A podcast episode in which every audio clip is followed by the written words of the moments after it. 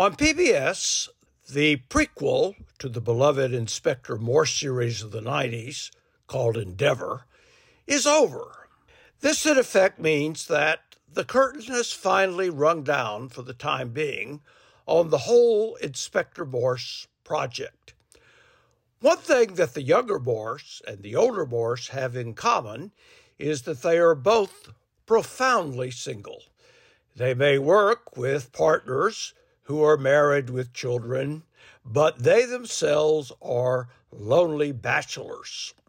It seems that somehow great detectives, brilliant sleuths who have obsessive and addictive habits such as Wagner and crossword puzzles, simply don't make good family types. Miss Marple, for example, was due to be married, but her would be husband was killed in World War I. Had she become non Miss Marple or Mrs. Somebody, one wonders if she would have been nearly as great a detective. Both Sherlock Holmes and Hercule Poirot are eminently single. Just for the record, I have both a wife and children, and I've never solved a single murder.